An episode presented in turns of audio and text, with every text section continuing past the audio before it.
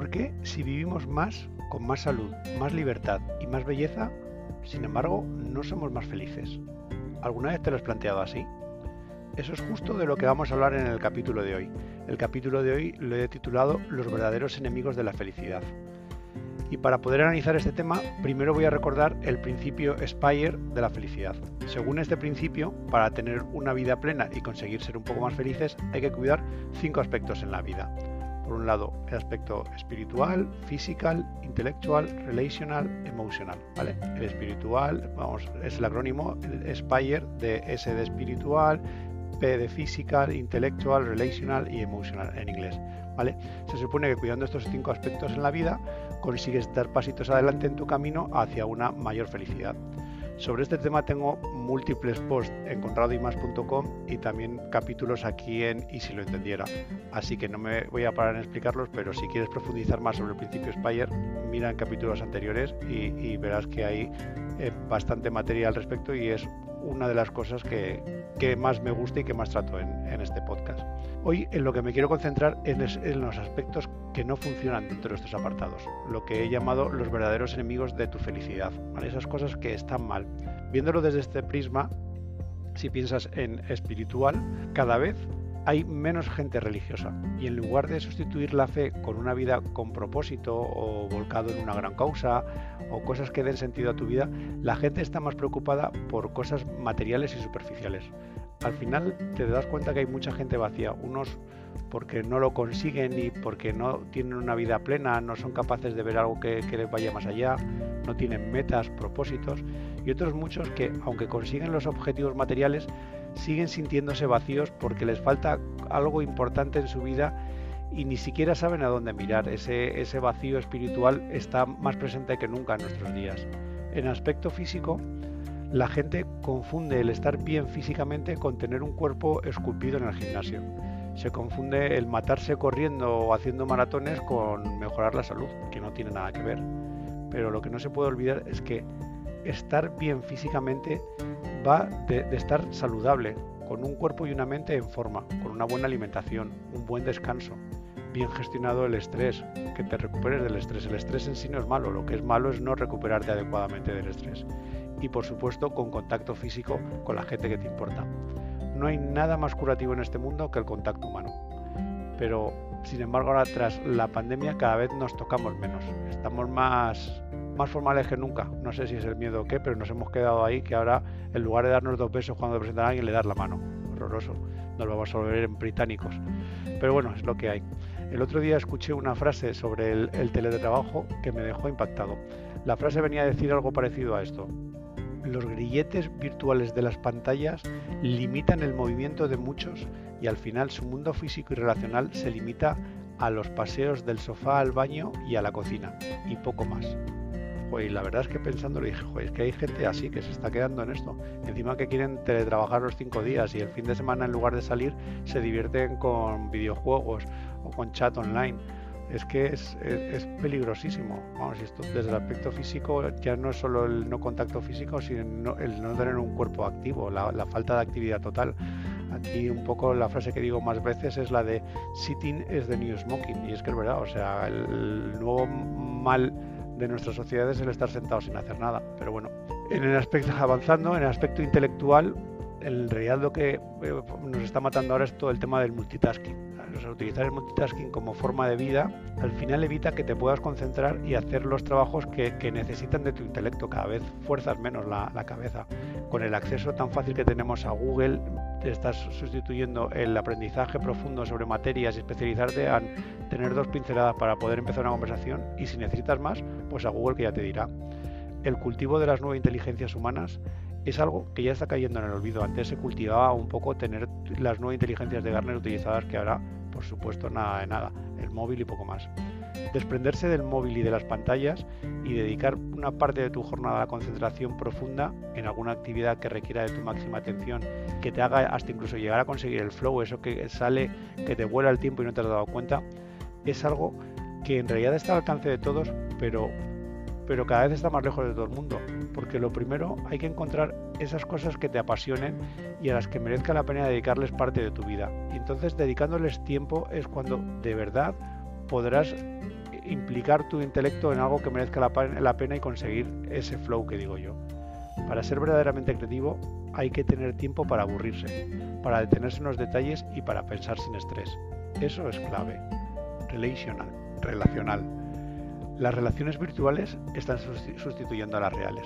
Vivimos en un mundo donde la mayoría prefiere mandar un mensaje que llamar a un amigo. Si lo piensas, en la mayoría de las familias el chat familiar ha sustituido a las comidas familiares, al llamarse, el hablar, el cada vez estás menos en contacto con ellos y la comunicación cada vez es más a través de mensajes y de redes sociales. Una pena, pero está así. O sea, vivimos en una sociedad donde se valora más tener mil followers que tener dos buenos amigos de verdad. Y ya te digo yo que es más importante que qué. Pero bueno, si nuestro teléfono suena por la noche, te salta lo primero la preocupación. Un teléfono por la noche nos sobresalta porque ya nos, nos, hemos perdido la costumbre esta de llamarnos y hablar por la noche y tal, o sea, es como que con un WhatsApp o algo en el grupo y ya está sustituido, pero no tiene nada que ver con las relaciones humanas de verdad quedar con amigos para hacer algo o simplemente charlar es cada vez más difícil. Con los amigos que están fuera parece que como con que te chates de vez en cuando ya está cumplido, pero eso al final llevas años sin ver a gente que antes te esforzabas por ir a verles una vez, al, una vez al año por lo menos si están en otra ciudad y demás. Si lo piensas, no hay nada más curativo que las risas y los abrazos. Algo para lo que hace falta relacionarse. Si no te relacionas, complicado. Y el último punto es el punto emocional, eh, emocional. Y si lo piensas aquí, la parte que más preocupa es que las emociones falsas son las que más se comparten, mientras que las reales no aparecen en las redes sociales. las discusiones y las estridencias de los famosos en televisión han sustituido a los debates y a la expresión sincera de las emociones humanas. Parece que vivimos en un mundo donde es necesario ser fuerte. Todos somos felices en nuestras redes sociales y nadie exterioriza sus malas emociones ya nadie ve películas de llorar en familia o con amigos. Eso ya está pasado de moda. Parece que hemos perdido el permiso de ser humanos y que solo se puede mostrar unas emociones, estando totalmente protegidas las otras. Se, da la parte buena, la cara alegre y de la otra ni se habla ni se comenta. Parece como que ahora esté, esté prohibido. Pero no nos podemos olvidar que las tuberías de las emociones son las mismas, tanto para las emociones agradables como para las emociones desagradables. Solo hay unas tuberías de las emociones y por eso hay que asegurarse que éstas no estén tupidas para que poder sentir plenamente todas las, emociones, todas las emociones que nos hacen humanos, tanto las buenas como las malas. La empatía se desarrolla a través de las relaciones y sin relaciones la capacidad para ponernos en lugar de los otros y hacernos más humanos disminuye. Bueno, ¿Y por qué te he soltado todo este rollo? Puedes estar acojonado de, juez, te se ha levantado ahí con el pie chungo, está súper negativo. Pues no, en realidad he hecho una descripción de. Porque siempre se habla de las, partes, de las cosas buenas, de las partes positivas, de lo que hay que hacer, pero se olvidan de las, partes negativas, de los enemigos, de los obstáculos. Y por eso em, este, este capítulo de hoy lo he dedicado a ponerlos en, encima de la mesa, con qué hay que tener cuidado, porque te acostumbras y te pasa, te pasa a parecer algo normal cuando no debería serlo. Pero he contado todo esto por dos motivos. Primero, para hacerlos evidentes, para que nos demos cuenta de que está mal y que no hay que permitirlo. Y el segundo motivo es para conseguir dar pequeños pasos para cambiarlo. O sea, hay que actuar. Y todo esto, si no decides actuar, no ha servido para nada. Me podrías preguntar, bueno, ¿y actuar cómo? Pues este es el final de este capítulo. Te voy a, a decir cuatro pequeños pasos para que apliques ya y empieces con tu cambio positivo. ¿vale? Cuatro cosas a hacer en los diferentes apartados para que puedas mejorar. ¿vale? El primero, si piensas en el aspecto espiritual, la propuesta que te hago es ponte un objetivo con algo de trascendencia en tu vida. Piensa en algo que vaya más allá de lo material o de lo tuyo. Por ejemplo, algo que puedas hacer por los demás. Piensa en algo que te gustaría hacer de ayudar a alguien o que te haría sentirte orgulloso si lo consiguieras. Piensa en eso, en algo espiritual que trascienda de ti mismo. Y ahora lo que tienes que hacer es escribirlo en un papel o en notas en tu móvil, porque de lo contrario ya lo sabes, las palabras se las lleva el viento. Y bueno, y para los pensamientos no hace falta ni viento. por eso es importante que lo escribas en tu móvil. Piensa en algo, escríbelo y dale forma. Cómo podrías conseguirlo, qué tendrías que hacer, etc. La clave para que esto pueda funcionar es que consultes de vez en cuando ese papel para que no te olvides de tu propósito y de cómo conseguirlo. Este es el tip 1. El tip 2 es en el apartado físico. No te preocupes, no te voy a decir nada de ir al gimnasio, de ponerte dieta y tal, que sería lo típico de, lo físico. Te voy a proponer algo mucho más sencillo y reconfortante a la vez. Bueno, a lo mejor no tan sencillo porque hemos perdido la práctica, pero mi propuesta es que te pongas como obligación para esta semana dar al menos dos abrazos todos los días de la semana. Piensa en los siete días de la semana, dos abrazos por día. Fácil, ¿no? Pero tienen que ser abrazos de verdad, de los de apretando y consentimiento. Te sorprenderá los efectos curativos que tienes sobre ti y sobre la otra persona. Para que esto pueda funcionar, eh, esto es como todos los hábitos, tienes que sacar un papel y escribirlo. Eh, escribe el objetivo y los siete días de la semana. A ver si consigues que al menos seis días a la semana hayas dado tus dos abrazos de ese día. Te damos permiso para fallar uno. Pero bueno, eso es en lo que consiste. Suerte. Es fácil. Pero tienes que dar el paso con tu familia, con tus amigos o con tu gran compañero de trabajo. Cuando le veas, le sueltas un abrazote y le dices, me alegro de verte. Ya verás, atrévete y ya me contarás qué tal te va y, qué te pasa. ¿vale? El siguiente tip es el intelectual. Aquí lo suyo sería pedirte una lectura sobre algo interesante o hacer mindfulness, pero te voy a poner una prueba mucho más sencilla para que no tengas ninguna excusa. ¿Vale? La prueba va a consistir en 10 minutos dos veces a la semana en lo que no hacer nada te pones una alarma, te sientas y te pones a pensar en lo que te dé la gana durante 10 minutos. Lo importante es que estés desconectada de todo durante 10 minutos y que dediques tiempo a pensar conscientemente sobre ese algo que has elegido. Elige el tema que más te guste y dedícale 10 minutos a reflexionar al respecto. No sé, cómo te gustaría que fueran las cenas en tu familia, cómo solucionar ese problema que tienes en el trabajo o esa idea de negocio que te ronda la cabeza, lo que quieras. Lo importante es pensar durante al menos 10 minutos sin interrupciones, sin distracciones, sin objetivos, solo por el mero hecho de, solo por el de concentrarse y pensar. Esa es la prueba. Utiliza el mismo papel o la nota en el móvil con los 7 días de la semana del objetivo físico anterior de los abrazos y escribe el objetivo de dos pausas de pensamiento de 10 minutos en esos mismos 7 días, a ver si lo consigues. Buena suerte.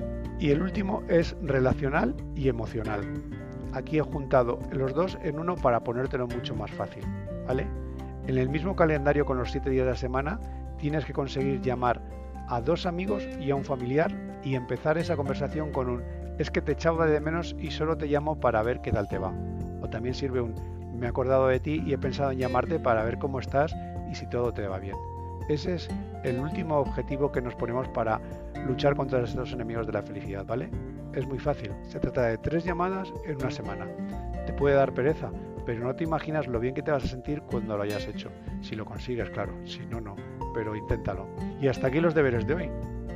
Recuerda, sacar un papel y escribir un objetivo con cierta trascendencia y concretar detalles y o cómo conseguirlo. En ese mismo papel o nota de móvil poner 7 días a la semana y a ver si eres capaz de conseguir los otros tres objetivos. Dos abrazos al día durante al menos 6 de los 7 días, dos días con pausa de al menos 10 minutos de desconexión total en la que solo dedicarte a pensar sobre algo que te apetezca, sin hacer nada más que reflexionar sobre ese tema. Y el último, llamar a dos amigos y un familiar explicándole que te has acordado de él o ella y que simplemente quieres saber qué tal anda ya verás. Atrévete, te garantizo que no te vas a arrepentir y si te parece que esto es una buena idea, compártela con alguien que te interese y a ver si se anima y también reflexiona eh, y también conseguimos vencer a estos enemigos de la felicidad. Y nada más, hasta aquí el, el capítulo de hoy. Espero que te haya gustado, que te haya hecho pensar un poco y que te animes a probar alguno de los retos que te he puesto. Ya lo sabes, yo soy Conrado Martínez y este ha sido un capítulo del podcast y si lo entendiera que te vaya muy bonito. Nada más. Hasta luego.